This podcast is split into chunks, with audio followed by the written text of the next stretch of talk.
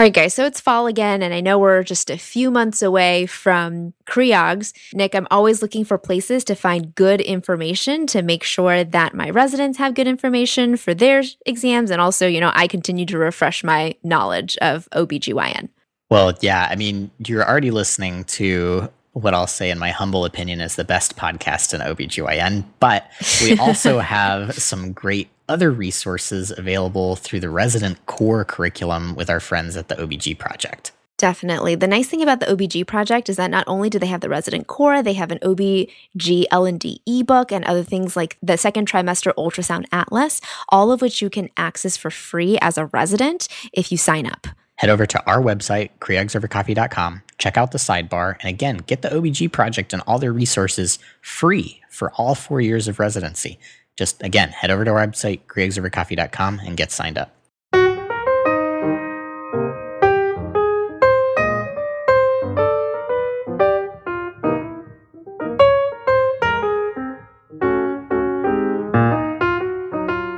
All right, guys, welcome back. This is Faye. This is Nick. And this is CREOGs Over Coffee.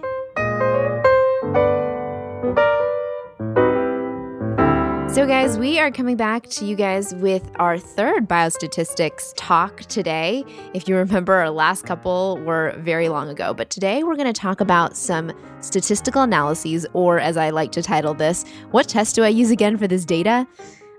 So Nick, what are our learning objectives for today? Yeah, so first we're going to review some different types of studies that we can perform. We'll talk about different methods of statistical analyses. So as Faye said, what test do I do and why do I do it? And then finally, we'll look to understand how to apply these different statistical tests to different kinds of data.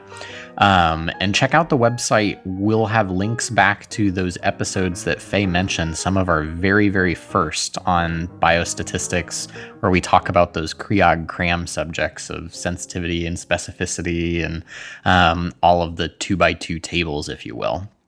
But let's start off first, Faye, with just kind of a quick review, I guess, of different study types and things we can do.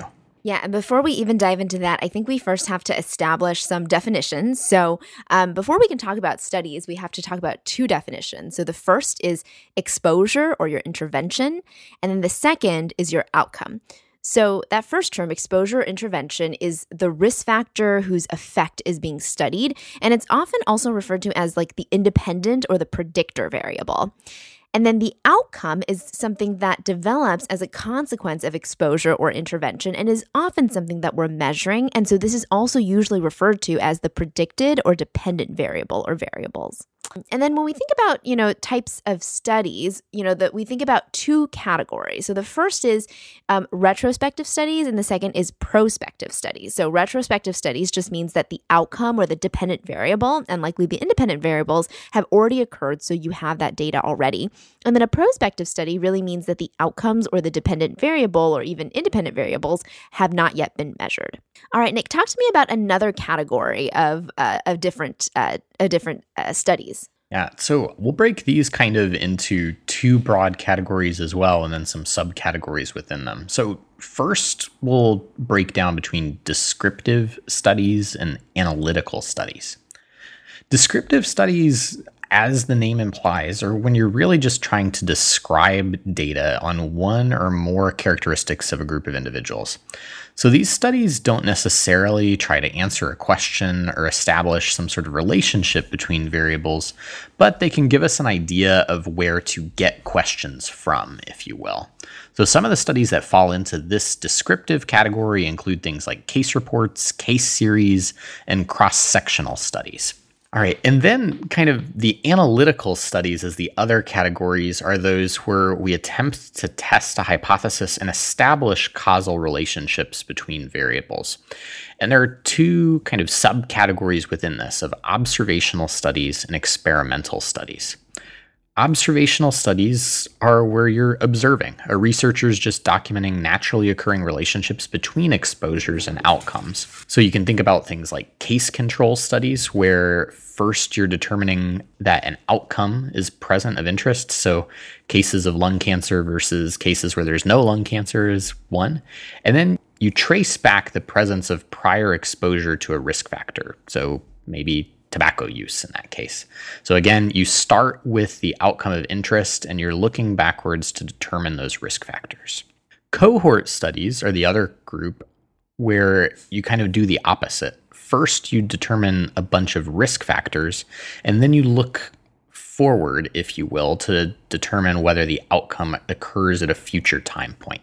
So again, they're similar to each other, but you're kind of looking in different directions. Where case control, you have an outcome and you're looking backwards for those exposures. And cohort studies, you have maybe a giant group of exposures and you're looking forward for an outcome.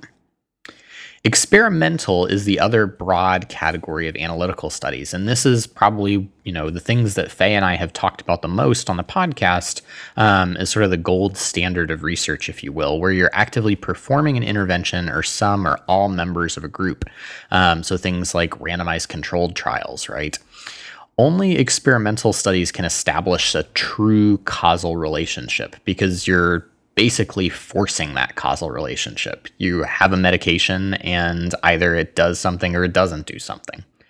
Observational studies like those case control and cohort studies can show a correlation in something, but not necessarily establish a cause. So you really need an experimental type of study to be able to determine causation. Finally, I think one important thing to mention is that you can have both retrospective and prospective observational studies, right? So, you can either, again, if we think about sort of the classic definition of case control versus cohort, start with an outcome and look backwards, or with a cohort study, you can start with a bunch of risk factors and look forward. Probably the most classic example of a prospective cohort study in obstetrics and gynecology is something like the Women's Health Initiative or WHI study, where kind of you were starting with a whole bunch of people, you had some kind of interest outcomes, and you were looking forward at a whole bunch of different potential causes, or I shouldn't say causes, whole bunch of different exposures to see what might happen going forward. Yep. All right, so now that we've done that review, Faye, let's kind of talk about some pros and cons of different studies and why you might want to do observational studies if, as we mentioned, only experimental studies can establish that causal relationship. Yeah, I feel like a lot of people have this question of like, well, then why do we even do these observational studies? So there's definitely pros to your cohort studies and your case control studies. So pros for a cohort study is that you can be certain of temporality. So you can be sure of when something happened and then when the second thing happened. You can also study more than one outcome for a given exposure, and you can evaluate more than one exposure in the same cohort. And then you can also determine that relative risk of an outcome for a given exposure. A case control study, on the other hand, you can have pros where you can match your cases, right? So that could potentially reduce confounding bias. You need a smaller sample overall, potentially. They're cheaper. You can look at multiple exposures for outcomes. And then case control studies are really good for those rare diseases because it's often hard to figure out who's going to get these rare diseases if they happen one in, a million cases. Mm-hmm. Now, of course, there are cons for these cohort studies and case control studies. So specifically for cohort studies, the cons is that you may need to have a very long follow-up, which is not always feasible if you're doing a prospective cohort study. And there can, of course, be confounding variables. In case control studies, again, the cons are that sometimes it's hard to select those appropriate controls to make sure that you're trying to reduce as much bias as possible. There's always the possibility of recall bias. And of course, you really can't determine a relative risk, but you can calculate an odds ratio. Now, for experimental studies, the pros are, as we said before, you can establish that causal relationship. And if you're randomizing patients in your experimental studies or subjects, then this can likely get rid of many of the confounding variables that we get concerned about with other types of studies.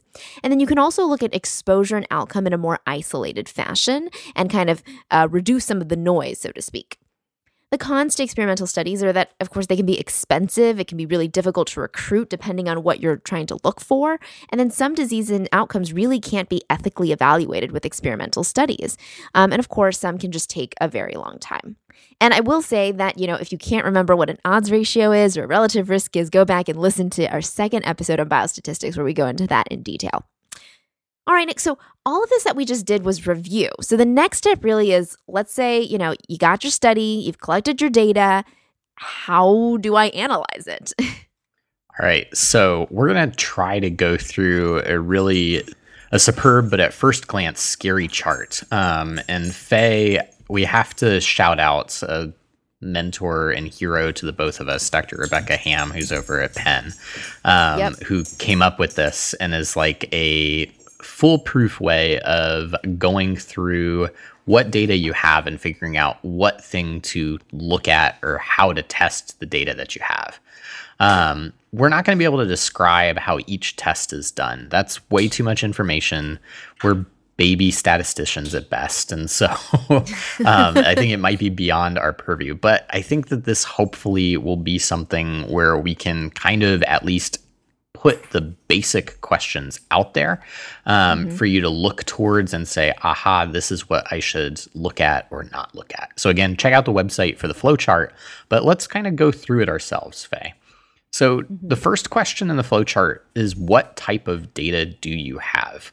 And there can be two categories that you go down, either continuous data or categorical data.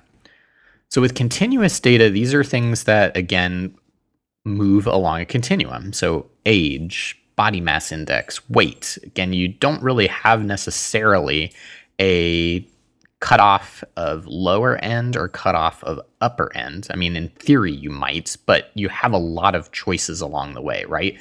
232 pounds versus 233 pounds versus 234 pounds, like one by one by one. That one, you're going to have to move on to the next question in the flowchart. So we'll just leave that there for now. But the other type of data you might have that's very common are categorical data. So this is, again, as the name implies, data that is lumped into a number of discrete categories. So for instance, you might have gender, and in a lot of kind of studies, you may have just a handful of choices for gender.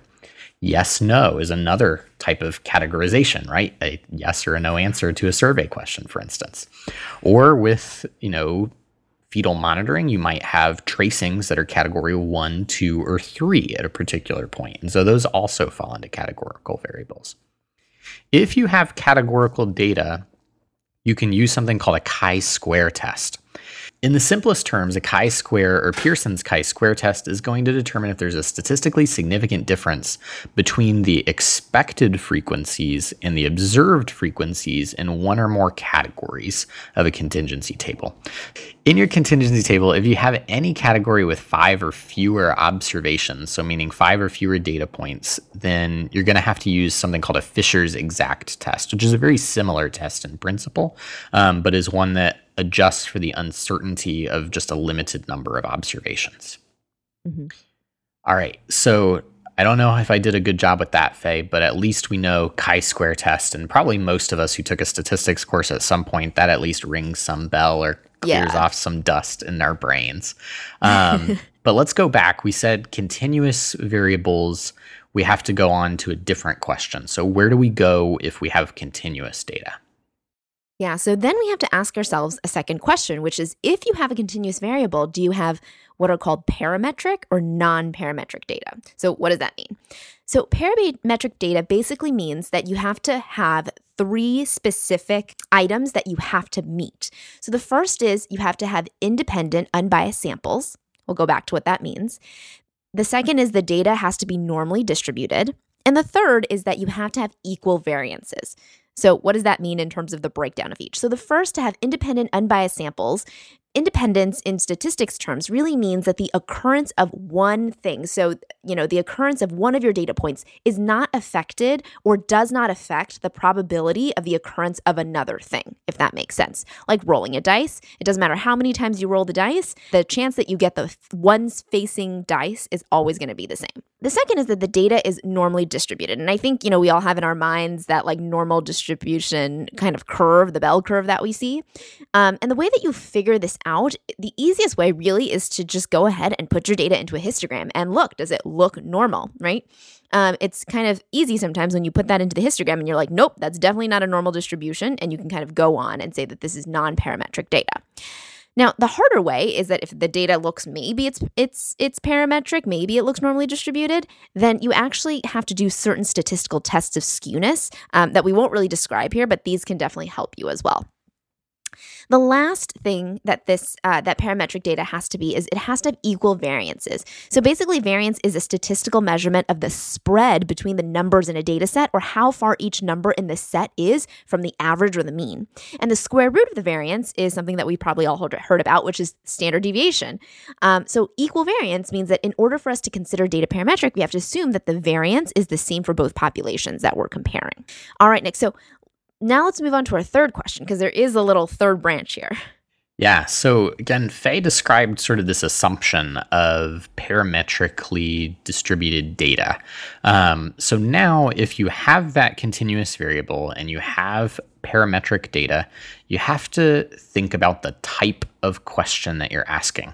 And this broadly breaks down into, one, do you want to know about relationships between variables?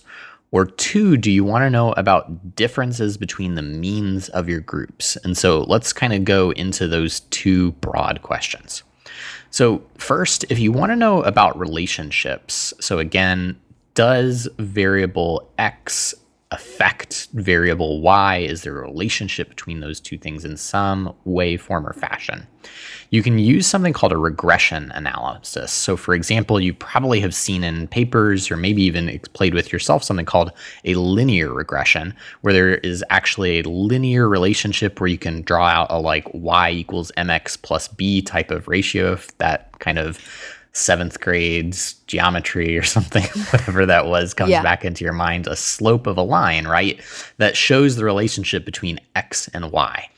Now, of course, it doesn't have to be a linear value. It could be something else. It could be curving or exponential relationship with like a quadratic formula or something like that.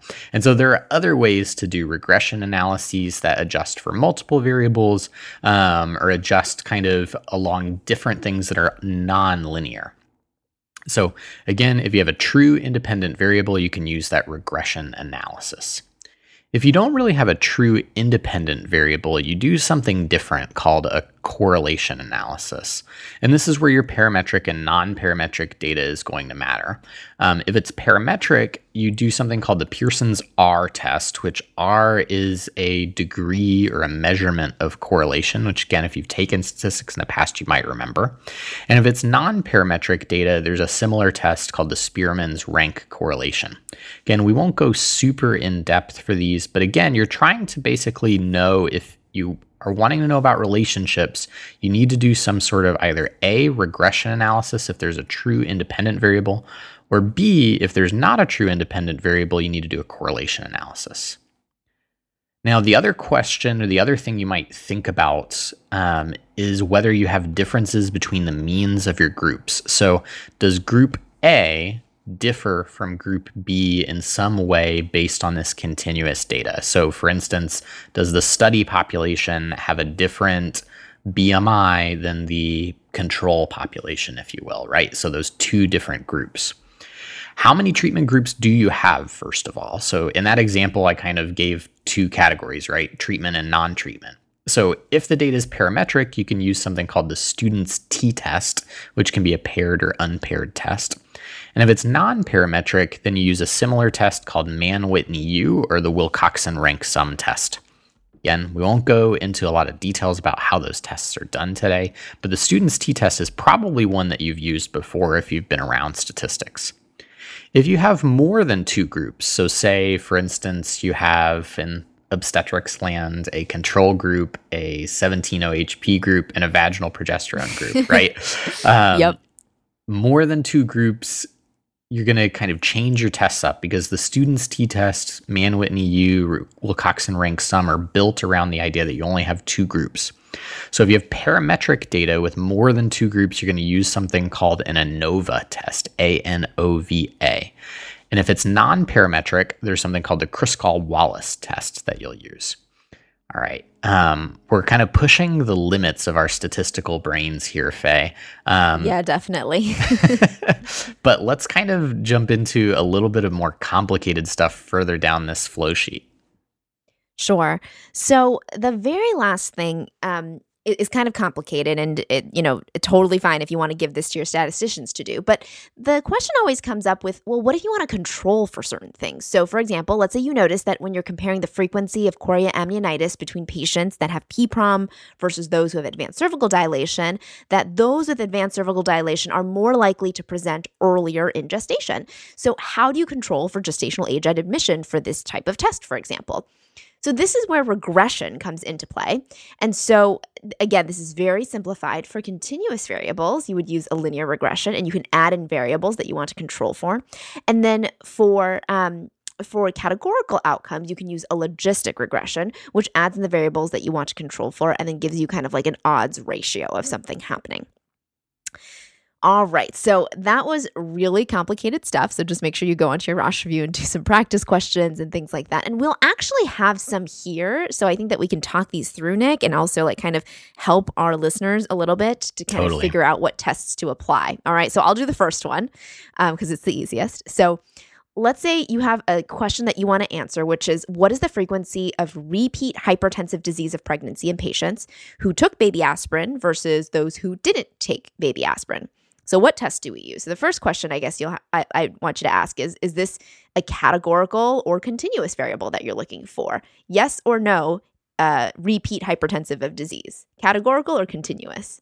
Oh, you're asking me. I am asking you. So I think that because we have yes or no here, this is a categorical variable.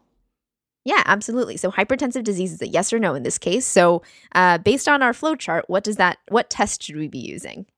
So with categorical variables, we'll want to use chi-square. Absolutely. So that was pretty easy, right? Yeah, at least that was a start. I'm going to give you the harder question, Faye. All right, so let's take an example here where we want to know the gestational age at which patients with a short cervix get deliver ultimately if they have a cerclage versus those that don't have a cerclage.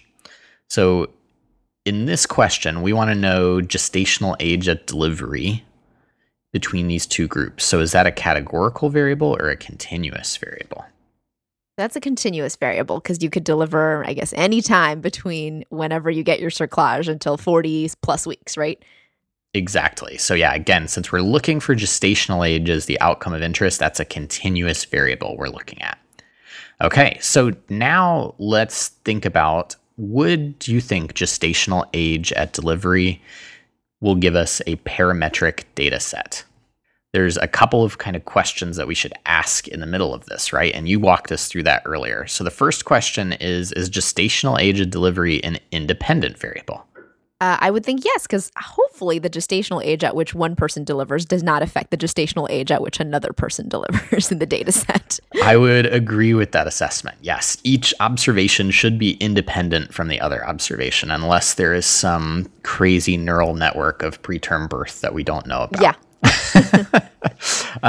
All right. So the next question I guess we should say is, do you think that the gestational age at delivery is going to be normally distributed? Yeah, I think, off the cuff, I'm going to say no, because thinking about this, most people will probably deliver right around 39 to 40 weeks. And then there's probably like a long skewed tail of those that deliver really early, like 24 weeks or something. So yeah, I would totally agree with that. Again, that's hard to say since we don't really have a data set in front of us. At the same time, it's probably reasonable to assume that, yes, we're going to have kind of some sort of skew to this. Ultimately, we have a continuous non-parametric set of data since we failed that second assumption of parametric data. Remember, the final assumption that we would have to ask if this was normally distributed, is there equal variance amongst the population? Mm-hmm. So again, and I think that'd be hard to say, but we failed the test of a parametricness, if you will. So this is a continuous non-parametric set of data. We've answered that. So finally, again, coming back to our original question, gestational age at delivery, at which patients with a short cervix are delivered with cerclage versus no cerclage, do we want to know a relationship or a difference of means? Yeah, so it sounds like we want to know a difference of means, right? The average gestational age at which someone delivers if they got a cerclage versus the average gestational age that someone delivers if they don't get a cerclage with their short cervix. Totally. So, again, kind of if we go back to our flow chart here and say, okay, so now we know that we're looking for a difference of means. In this case, given that we have two categories of cerclage, no cerclage, we would be using a Wilcoxon rank sum test for this particular type of data. All right, that was kind of a complicated one, but you did awesome with that, Faye. You're a statistical whiz. I don't know if my statisticians over here at Penn would call me that, Nick, at all. All right. Why don't we go through one more example? One more example, and then we're going to leave the listeners to kind of like figure this out on their own. Okay, so let's say you're trying to ask a question. Is there a difference in admission hemoglobin between patients who received iron supplementation during pregnancy versus those who did not receive iron supplementation during pregnancy? So again, let's go through our questions. So the first question is hemoglobin, which is the outcome that we want to measure, is this going to be a continuous or a categorical variable? So hemoglobin is definitely a continuous variable for sure. Yep. So now that we know that it's continuous, we go on to our second question. So is hemoglobin a parametric data set? So again, we have those three questions about kind of hemoglobin. One, is it independent? And I would say yes, hemoglobin in one person doesn't influence hemoglobin in another person. Then the second question is it normal? So again, probably in pregnancy, hemoglobin is probably pretty close to normally distributed, right? Yeah. Like most people arriving around that like anecdotal experience in like the 10 to 11 range, depending on where you test it. So maybe for this, we just assume that this is normally distributed. And then likely there's equal variance on each side. Some people have better hemoglobins than others. Some people have worse hemoglobins than others. And there's probably equal space in between those. So I'm going to go ahead and say for our purposes that, yes, this is a parametric data set. Yeah. So, I mean, again, we don't have a data set in front of us, but I think that's very reasonable to assume in our pretend data set. So then that leads us to our last question, which is, do we want to know a relationship or a difference of means? So coming back to that original question, we want to know if there's a difference in the admission hemoglobin between patients who had iron versus those who didn't have iron. So here with those two categories, iron or no iron, and we want to know a difference in the admission hemoglobin, that would be a difference of means. Yeah. So then what do you feel like is the best test that we should use here? This one, if I kind of use Dr. Hamm's handy dandy flow chart, looks like we're going to be using a student's t-test. Absolutely. All right. Well, I hope that this was helpful for everybody to kind of go through those examples and go through this for all of those people who are out there looking at their data sets, wondering what to do. So let's go ahead and quickly summarize, Nick, and talk about these things really quickly one more time. Sure. So we started off with a lot of definitions today. So remember, we talked about exposure, which is a risk factor whose effect is being studied, and outcomes are something that develops as a consequence of the exposure or intervention. Exposures are typically independent or predictor variables, and outcomes are typically predicted or dependent variables. We then talked about retrospective versus prospective studies, so looking backwards versus looking forwards. And then we discussed kind of the differences between descriptive studies like case reports, case series, cross-sectional studies, and analytical studies, which can be broken down into observational studies like case controls and cohort studies, and experimental studies, which you think of as the randomized control trial. You can have both retrospective and prospective observational studies, but experimental studies are always prospective. We'll skip over the pros and cons of each of these types of studies and kind of jump right into our common statistical tests. So basically, when we talked about this test, we used our flowchart that you can follow along with on the website. But there are three questions that we want to first ask ourselves. So the first question is, what type of data do we have? Second question, if you have a continuous variable, do you have parametric or non-parametric data? And the third question is, if you have a continuous variable, what type of question are you asking? So again, we went through this where you have a continuous variable, you go to the next few questions, but with a categorical variable, you can use a chi-square test. We then have our second question of parametric versus non-parametric data. And very quickly, being parametric just means that you have to establish three principles, meaning independence, the data is normally distributed, and have equal variances. And then the very last question is, if you have a continuous variable, what type of question are you asking? And if you want to know about relationships, then again, depending on if you have a parametric versus non-parametric data, you would use a Pearson's R test for parametric data versus a Spearman's rank correlation for non-parametric data. But if you want to know difference of means, again, you want to ask yourself parametric versus non-parametric.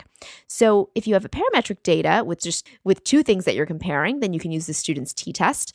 And if it's not parametric, you would use the Mann-Whitney U or the Wilcoxon rank sum test. But if you have more than two things that you're comparing, then you can use the ANOVA test if you have parametric data or Kruskal-Wallis test if non-parametric.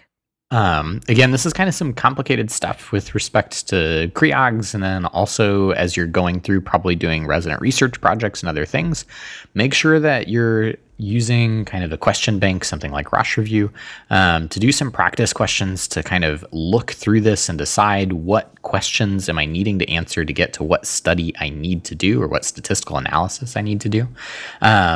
Practice with this a lot, particularly around the time of CREOGs, because again, this is the only way to really knock this down. And then again, one more time as a plug, check out the website for Dr. Hamm's awesome flowchart for helping you pick a commonly used statistical test. All right, guys, so this brings us to the end of this episode. So once again, this is Faye. This is Nick. And this has been CREOGs Over Coffee.